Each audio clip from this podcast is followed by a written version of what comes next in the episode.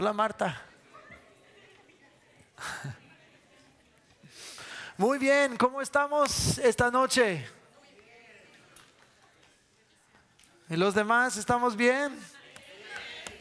Muy bien. Yo creo que la lluvia espantó a algunas personas de venir, pero está bien. Nosotros vamos a gozarnos en el Señor, aprender de su palabra. Híjole, estamos en medio de esta serie del tabernáculo de las sendas antiguas y estamos dentro del, ah, lugar santo. Es la, sexta semana de esta serie. Todavía faltan por lo menos dos semanas más. Y yo creo que vamos a culminar en el Viernes Santo. El Viernes Santo que es el, el, el, 30 de marzo. Obviamente el viernes, ah, aquella semana que en dos semanas no vamos a tener ah, servicio los miércoles o el miércoles porque lo vamos a, poner el viernes para el viernes santo. Y luego, obviamente, dos días después de esto es ah, el día de la resurrección. Pero en el, el, Viernes Santo el coro va a estar cantando. Entonces no se lo van a querer perder. ¿Dónde están los coristas aquí? ¿Dónde están? Hay varios aquí, ahí, hay uno allá otra acá, muy bien. Eso va a ser inolvidable, la primera vez que hacemos tal cosa en, ah, en, nuestra iglesia, de tener un coro total. Entonces ellos van a cantar el Viernes Santo tanto como el ah, Domingo de la Resurrección. Entonces... Nada más este aviso. Pero vamos a culminar, vamos a ir detrás del velo en el, en el lugar santísimo. Vamos a hablar del arca del pacto que es el viernes ah, santo. Y qué mejor momento que hablar del arca del pacto que en el día en que Cristo Jesús murió. Como saben, ah, cuando Él murió, dice el velo del templo se partió en dos dándonos acceso al lugar santísimo. Y ese es el mero día en que vamos a estar hablando más a fondo de esto. Y todos dijeron amén. Muy bien. Vamos a hablar más de esta senda antigua, como ustedes, como hemos estado hablando por ya es la sexta semana, como digo. Eh, comenzamos en toda la sede del tabernáculo. Alguien, por favor, alguien de la congregación me puede decir ¿Dónde comenzamos? ¿En qué parte comenzamos? ¿Se encuentra una teóloga aquí? Eh, oh, hay luz y hubo la luz, gloria a Dios. Ah, si no escucha, ¿alguien más sabe? ¿Alguien que no escuchó a mi esposa? La puerta, comenzamos de la puerta, siempre de un buen lugar donde comenzar cuando estás entrando en una sede o una, una casa, se entra por la puerta. La puerta, Jesús es la puerta, es el camino, es la verdad, es la vida. Nadie se acerca a Dios, nadie se puede aproximar a Dios si no es por medio de la puerta, quien es Cristo Jesús. Inmediatamente entrando, tenemos el altar de los sacrificios. En el altar de los sacrificios de derramamiento de sangre por el perdón del pecado y luego fuego. Hablamos mucho del fuego y de la sangre y no voy a recalcar todo esto en esta noche porque tenemos otras cosas que tenemos que hablar. Pero después de lo que es la representación de la cruz, de la salvación, de ahí, de ahí pasamos a lo que acabamos de celebrar al lavacro lleno de agua donde los sacerdotes tenían que purificarse y lavarse las manos y los pies.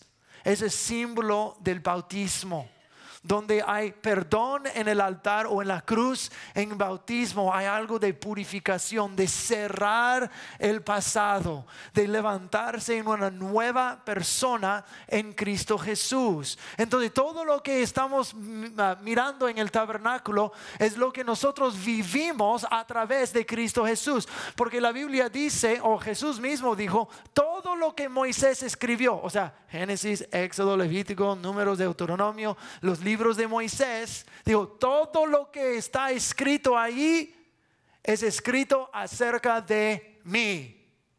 En otras palabras, estaba diciendo Jesús a los fariseos y los escribas y sacerdotes, todo lo que han leído en las escrituras se trata de mí, gira alrededor de mí y yo soy el cumplimiento de todo lo escrito. Entonces cuando hablamos del tabernáculo, algunos tal vez piensen, pues eso es el Antiguo Testamento y vivimos en la época del Nuevo Testamento. Ah, pero acuérdate, la Biblia dice que todo lo que está escrito es para nuestra instrucción. Y todo nos instruye acerca de, Dios. Y si Cristo es, eh, eh, y si todas las escrituras se tratan de Cristo, entonces podemos aprender de Cristo a través de todas las escrituras. Amén. ¿Alguien dijo? Muy bien. Entonces, después del altar y el lavacro, o sea, salvación y bautismo, luego había otra cosa que hacer antes de entrar en el lugar santo, es ser ungido con el aceite de la unción.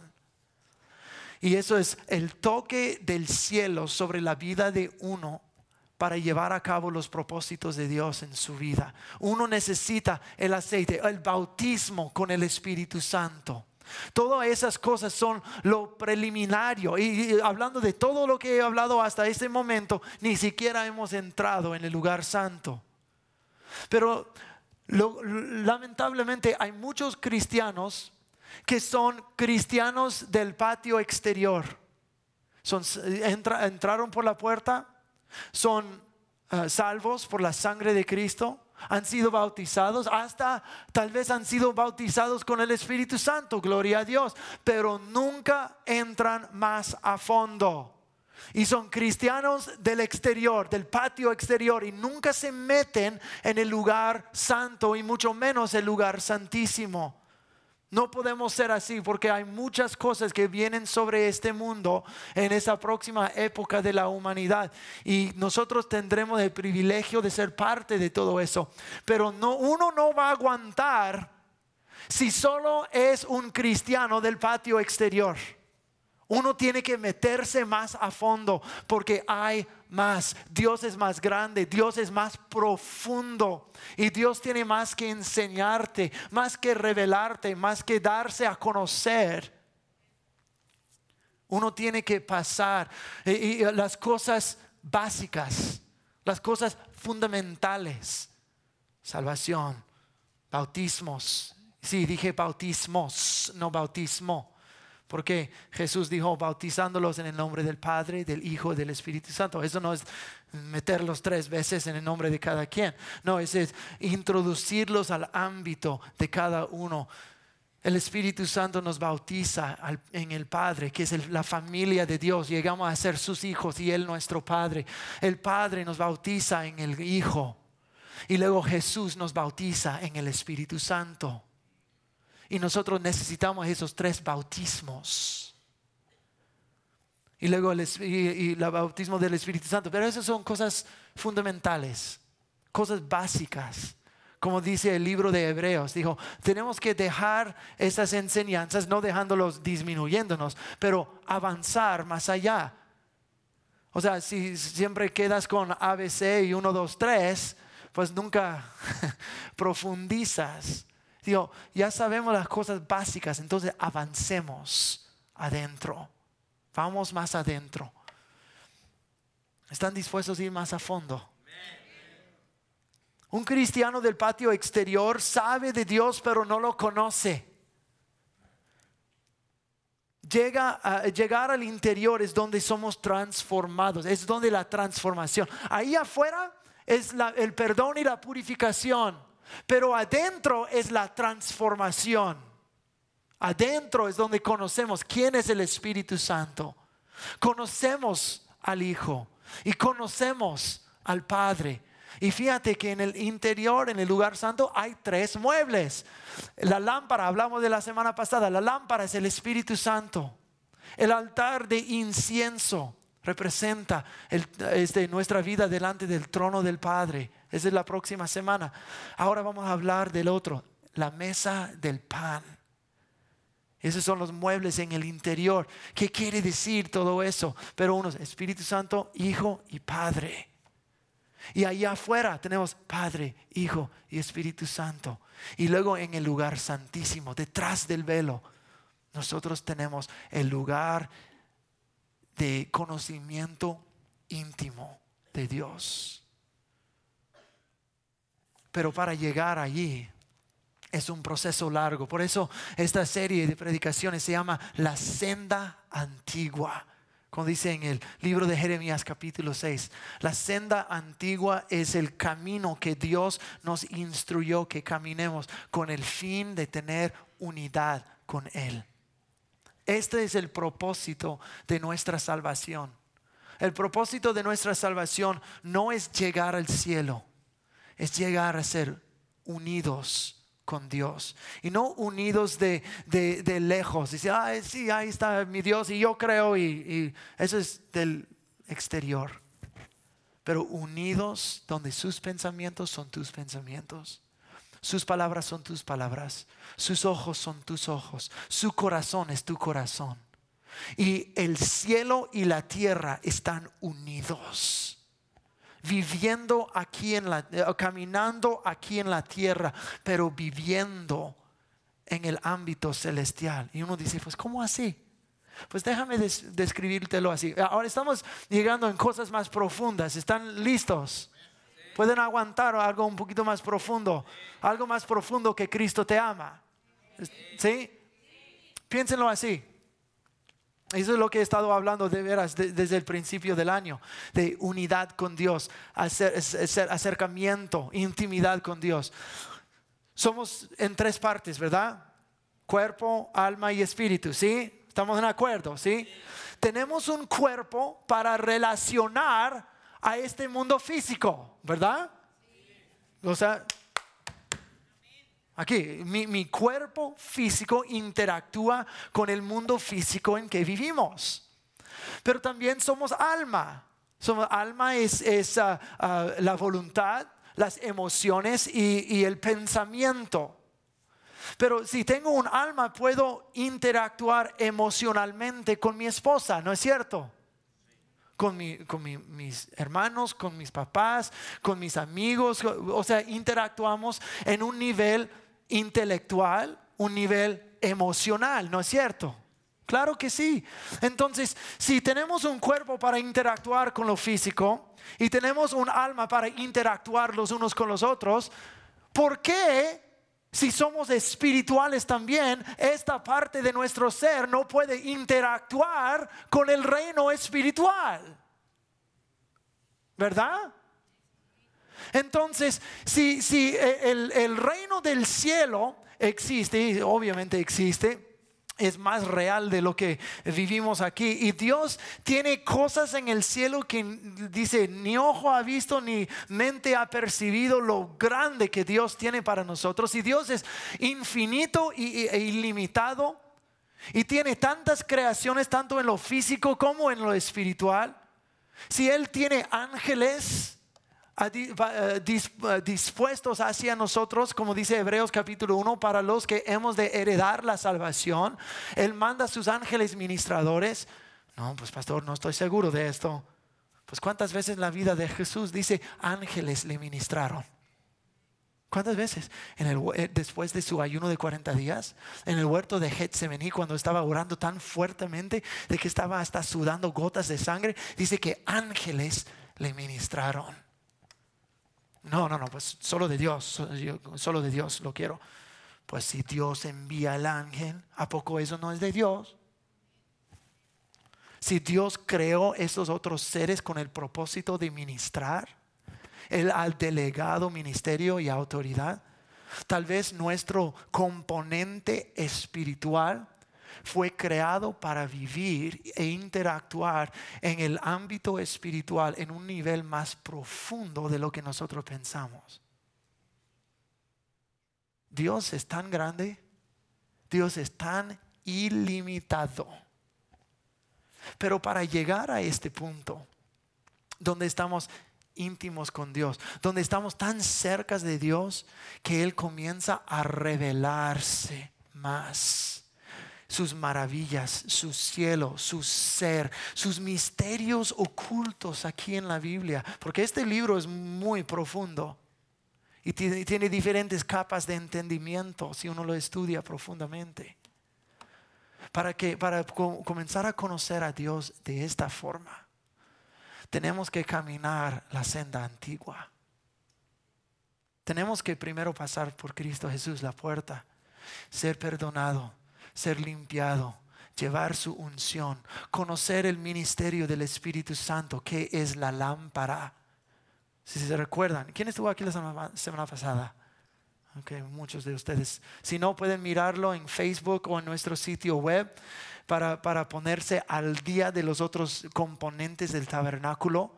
Y les recomiendo que lo hagan, van a crecer mucho en su conocimiento, tanto en su espíritu.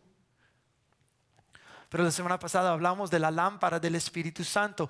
Siete, un candelabro que parece un arbolito y tiene siete lámparas. Y cada una de esas lámparas es un, ah, es un ministerio del Espíritu Santo sabiduría y conocimiento, consejo, ah, ah, fuerza, santidad, eh, temor al Señor.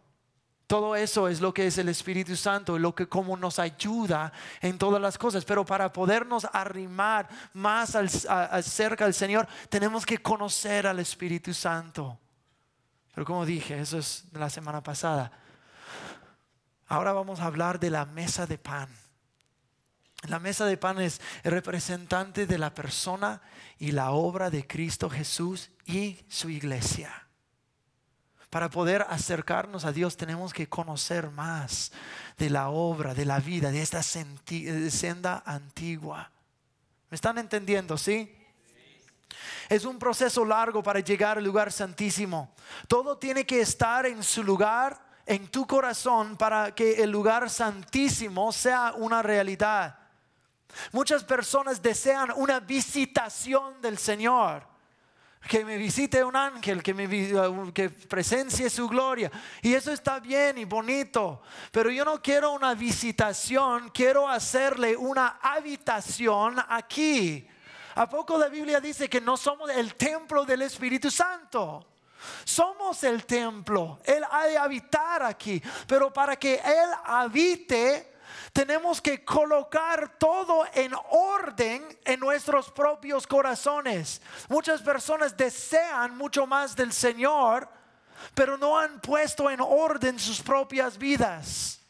El Señor dice, yo te voy a mostrar lo que puedes aguantar según tu madurez o según la habitación que tú has hecho para mí. Y muchos dicen, yo, yo conozco muchos del Señor, pero están llenos de orgullo llenos de mentira, llenos de, de, rabia, llenos de lascivia.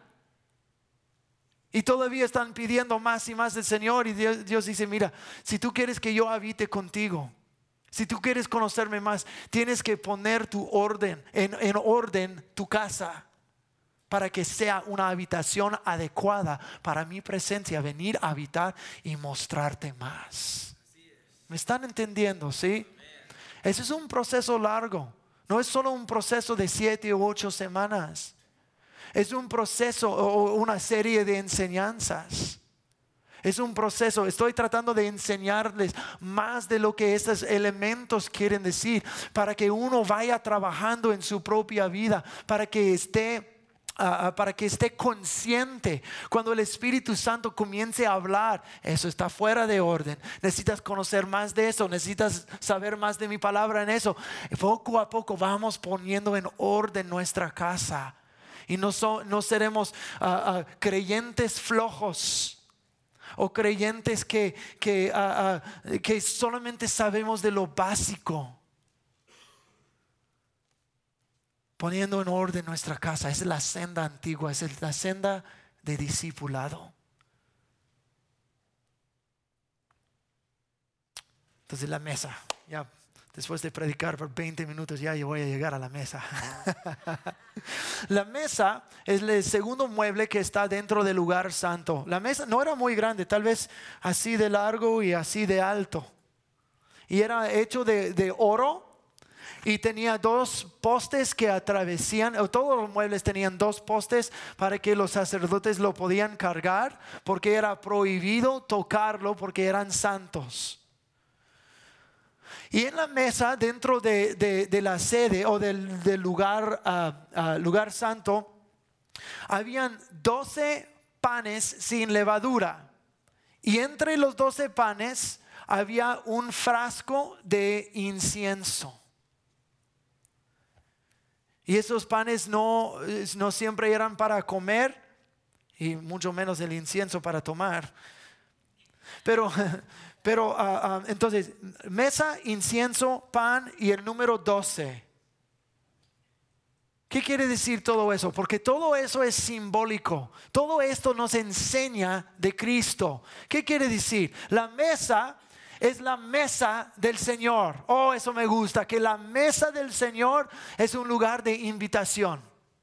Tú eres invitado a la mesa del Señor. Cuando tú vienes a mi casa, tenlo por seguro, vamos a comer. Y todos dijeron, gloria a Dios. Cuando tú vienes, ¿cuándo? Pues, pues ahí me, me texteas después y arreglamos te invito a mi, mesa, pero tú traes la comida. Ah, este, pero cuando llegas a mi casa y comemos, te voy a invitar a mi mesa. Ven a mi mesa, participa conmigo, conversa conmigo, aliméntate conmigo, hagamos relación juntos ahí en la mesa. Y Dios en su casa tiene su mesa. Y su mesa es un lugar de invitación, es un lugar de participación. Ven a la mesa del Señor, nútrete, aliméntate, conócele, haz relación con Él en la mesa del Señor. Oh, eso me gusta. Ven a la mesa. Cada vez que celebramos la Santa Cena o la comunión, esa es la mesa del Señor donde Él te invita a participar de lo bueno que Cristo es. De alimento espiritual, de proclamación. Vamos a hablar de todo eso en un momento. Pero el incienso, ¿qué es el incienso?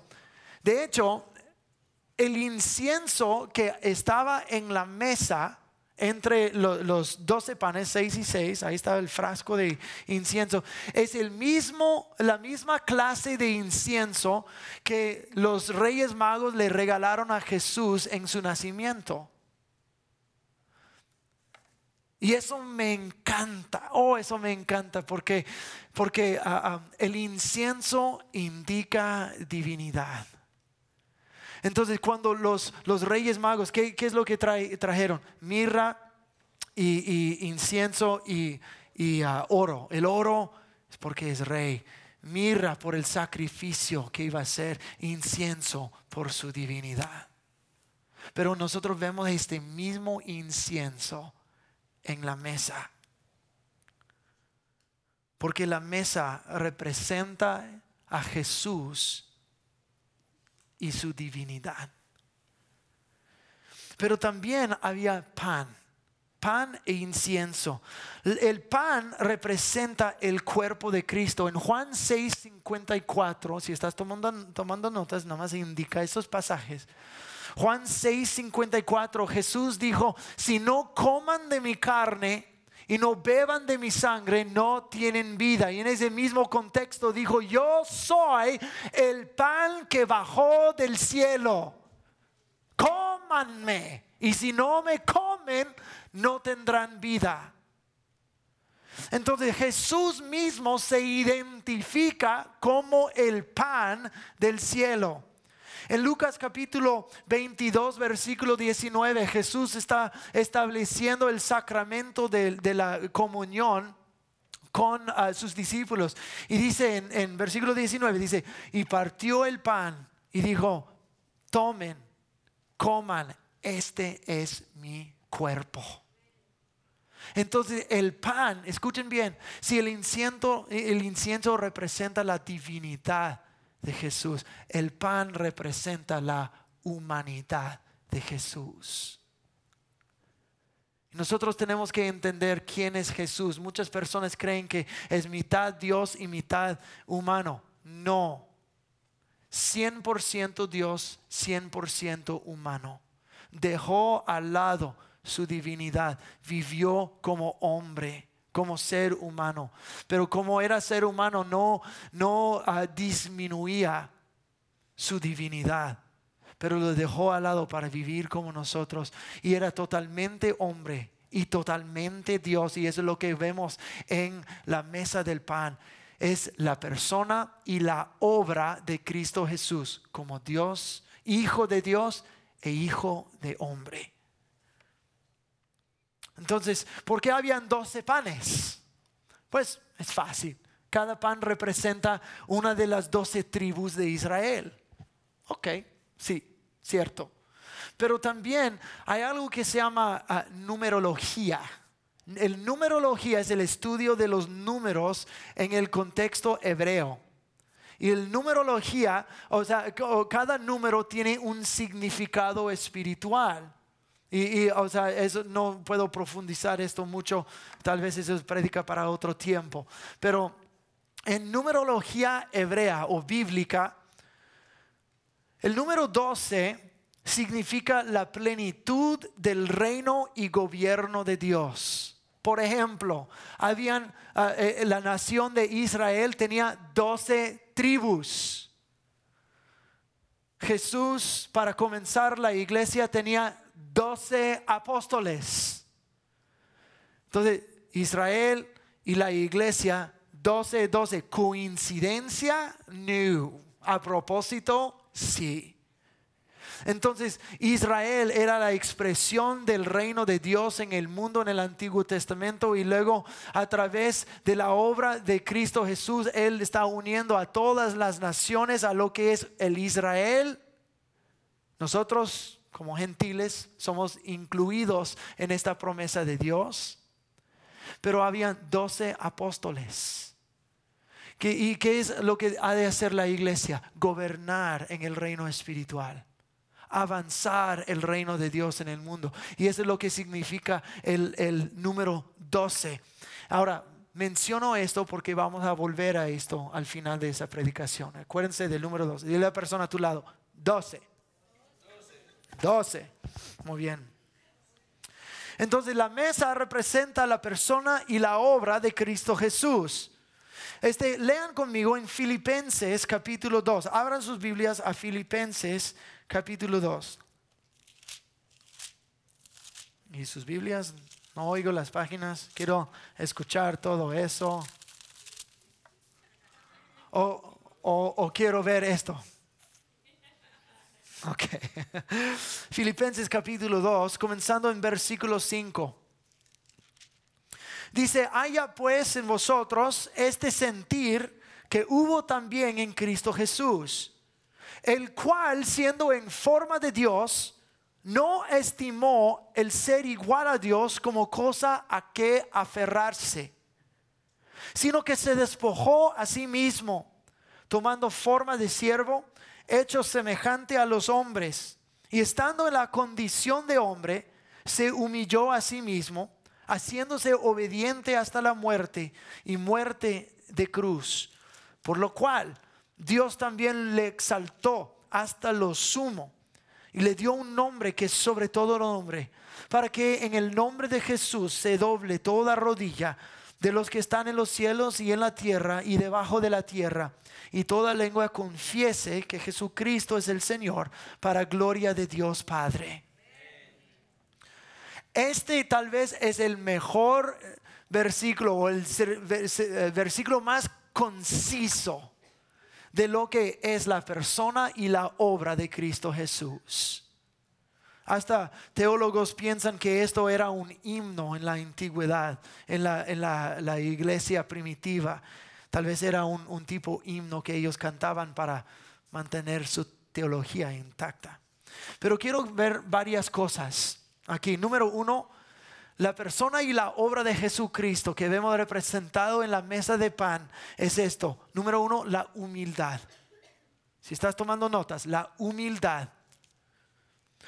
Él, se él dejó su trono para vestirse de carne humana. Él dejó su gloria, dejó su trono, dejó su hogar celestial, dejó su lugar al lado del Padre para vestirse de la debilidad humana. ¿Por qué? Por amor a, a, ti y a mí su humildad, su condescendencia, condescendió hacia nosotros, aunque era elevado, mismo Dios pero se vistió de carne humana, vivió como ser humano para ah, en, en humildad total y por amor total. Dios te ama. Dile a la persona a tu lado, Dios te ama. También eh, lo que leímos en Filipenses capítulo 2 es no solamente la humildad, pero la obediencia. Jesús dijo en Juan capítulo 4, versículo 34, dijo, mi comida es hacer la voluntad de mi Padre. Cuando él dijo esto, ah, ah, este, los discípulos dijeron, hey, tú trajiste la comida, tú trajiste, no, no, yo no. Y, Jesús tiene hambre y dijo, yo tengo comida que ustedes no saben. Y, y, los discípulos comenzaron, no, pues ¿quién le trajo pan? ¿Quién le dio los tacos? Y, Jesús dijo, oye, mi comida es hacer la voluntad de mi Padre. Eso es lo que me alimenta, lo que me sustenta, lo que me fortalece, es hacer la voluntad de mi Padre. Pero Jesús, también lo que vimos en Filipenses 2, obedecer la voluntad de su Padre era mm, venir y obedecerle hasta morir. Eso era la voluntad de su Padre. Y lo que también vemos en su, su humildad, su obediencia y luego su sacrificio. La mesa, la divinidad, tanto como la humanidad de Jesús. La mesa, lo que vemos en el tabernáculo, es semejante a la Santa Cena que participamos cada mes en nuestra iglesia que eso recuerda el sacrificio de Jesús y nos invita hacia su vida. Su sacrificio nos salvó pero hizo su sacrificio en la carne, pero también en su divinidad. En su carne pudo pagar el rescate para la humanidad y en su divinidad pudo incluir a toda la humanidad. Entonces, la persona y la obra de Cristo que es representado en la mesa es humildad, obediencia, sacrificio y sustento. La palabra de Dios es ser nutrido, venir a la mesa, es ser nutrido por la palabra que Jesús mismo, antes de, hacerse humano, se conocía en el cielo como la palabra de Dios. Como dice Juan capítulo 1, en el principio era el verbo y el verbo estaba con Dios y el verbo era Dios. Y el verbo se hizo carne y vivió entre nosotros y nosotros vimos su gloria. Está hablando, Jesús es la palabra, pero la palabra se representa en pan. Jesús dijo, yo soy el pan del cielo. Cuando nosotros llegamos al, lugar santo y encontramos la, la mesa de pan, somos nutridos por la palabra de Dios. Y para esta senda antigua requiere que te alimentes de la palabra de Dios. Así le conoces. Así eres nutrido y alimentado y fortalecido en Él. Eso es lo que representa. Eso representa a Jesús, quien es la palabra de Dios. Dile a la persona a tu otro lado, dile, lee tu Biblia.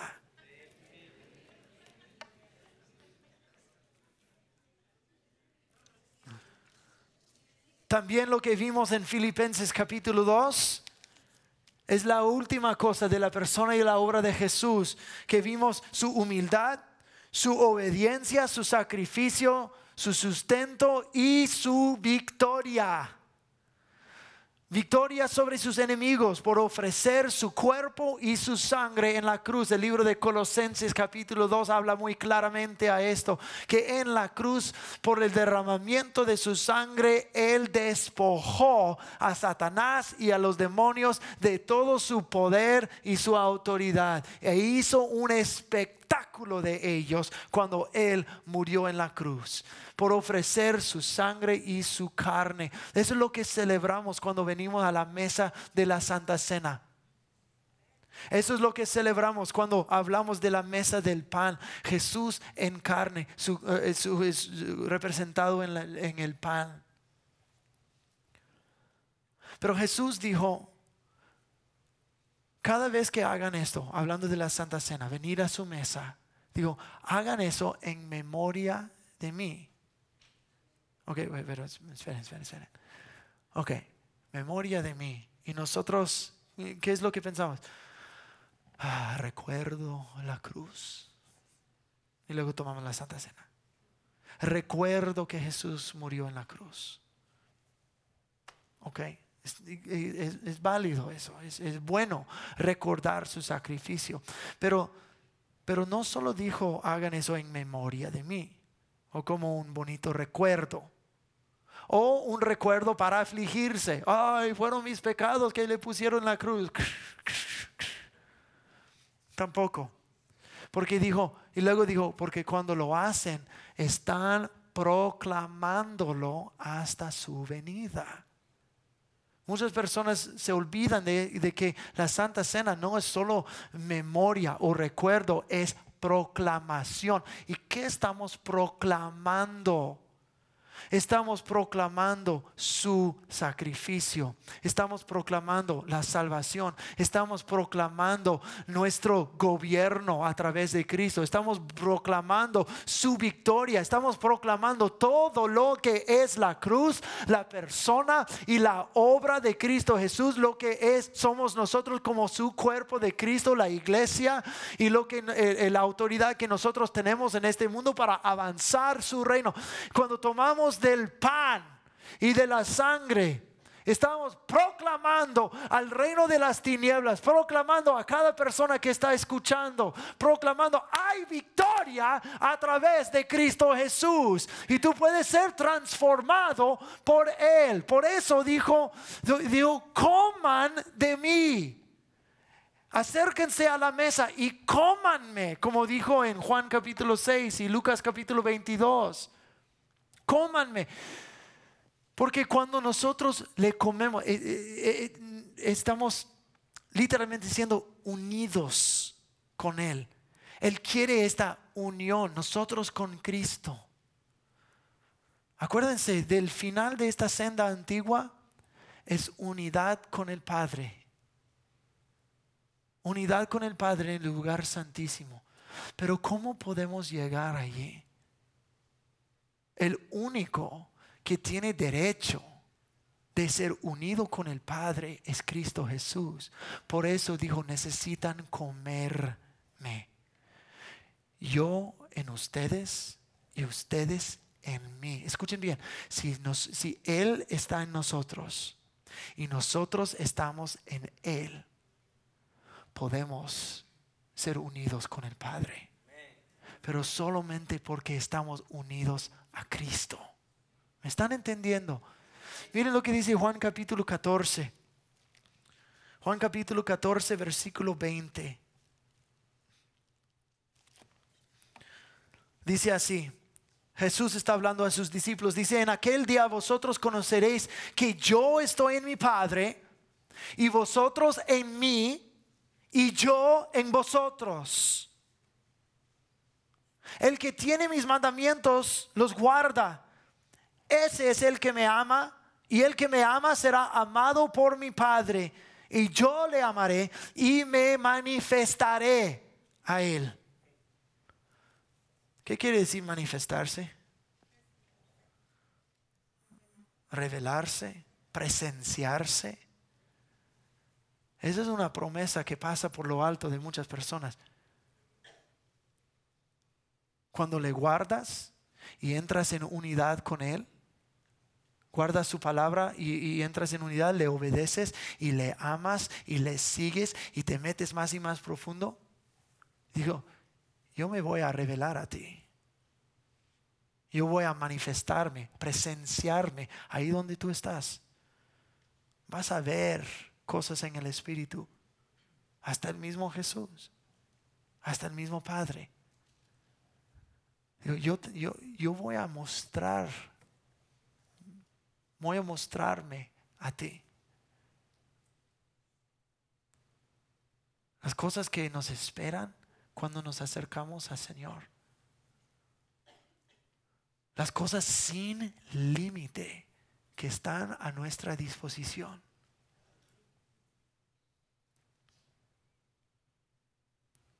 Quiere ser unido con nosotros. Jesús dijo, oh, disculpa, la Biblia dice en Gálatas 2:20, he sido crucificado con Cristo y ya no vivo yo, Cristo vive en mí. Si estamos en Él y Él en nosotros, podemos estar con el Padre. Pónganse de pie conmigo. Si me puedes ayudar, Santiago. Todavía tengo más en mis notas, pero se, se nos acaba el tiempo.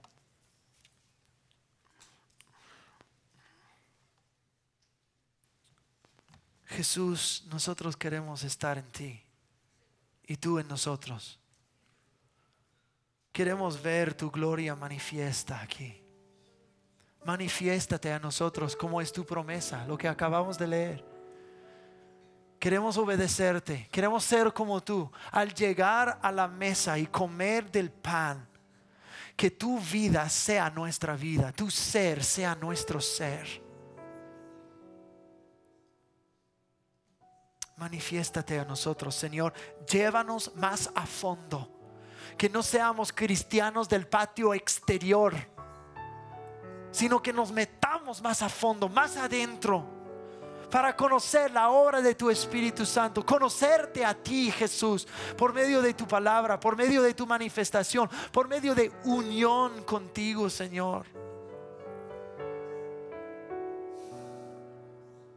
Oh Jesús, muestra, muéstranos más de ti. Tú como el león de la tribu de Judá, tú como el, la cabeza de la iglesia, tú como pastor, tú como salvador,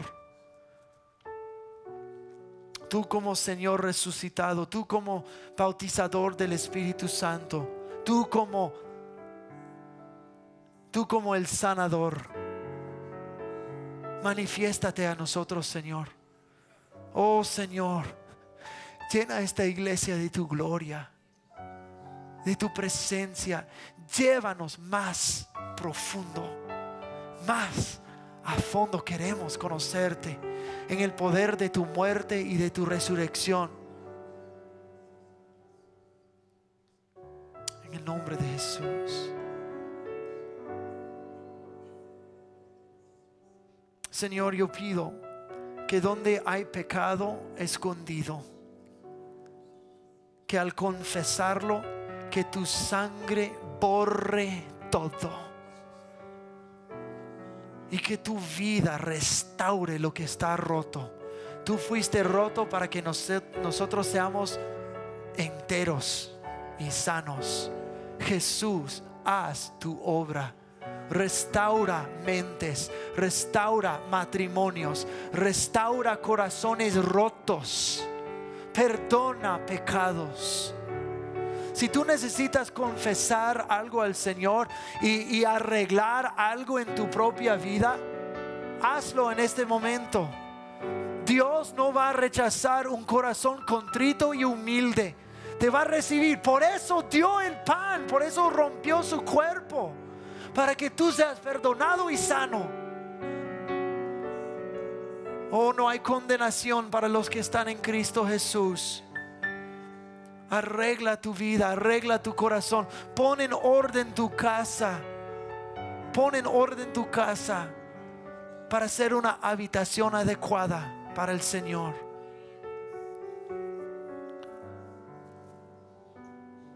Si estás aquí con los ojos cerrados, por favor, si alguien está aquí y dice, pastor, yo nunca he conocido al Señor o yo me he descarrilado, yo he vagado, estoy lejos del Señor y necesito volver. Puede ser que cada persona aquí ya está bien, pero por si acaso hubiera tan solo una persona. Si, pastor, yo necesito volver al Señor. Yo necesito llegar a su mesa, participar de Él. Levanta la mano y mírame si eso eres tú. Otra vez, puede ser. estoy en acuerdo contigo. De que, de que tú vuelves a Jesús que Él perdona y restaura. En el nombre de Jesús. Gracias, mi Señor. En tu nombre. Todos dicen amén. Amén. Si tú me miraste, voy a pedir que hablen, hables con Mario y Mirna Marroquín después del servicio. Tú sabes quién es, eh, quién, quién tú eres. Habla con ellos después del servicio. Quieren orar contigo y ayudarte a comenzar tu vida en Cristo Jesús.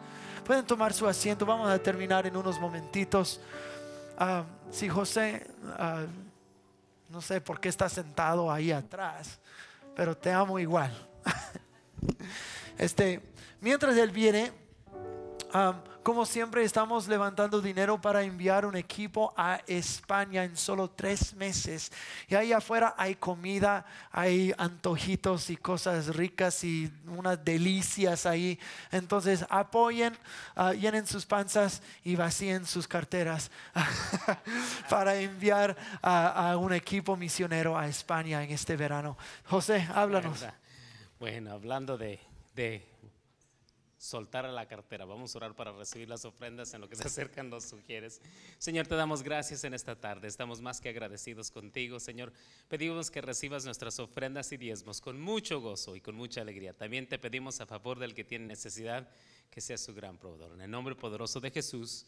Amén. Pasen por favor, Ujieres. Bueno, rápidamente los anuncios que tenemos. No tenemos, tenemos pantalla. Ok, Domingo de Ramos, ok. Domingo de Ramos, 25 de marzo, el Ministerio de Niños nos estará deleitando con un canto y danza. So, no se la quieren perder. Dígale vecino, no te la quieres perder.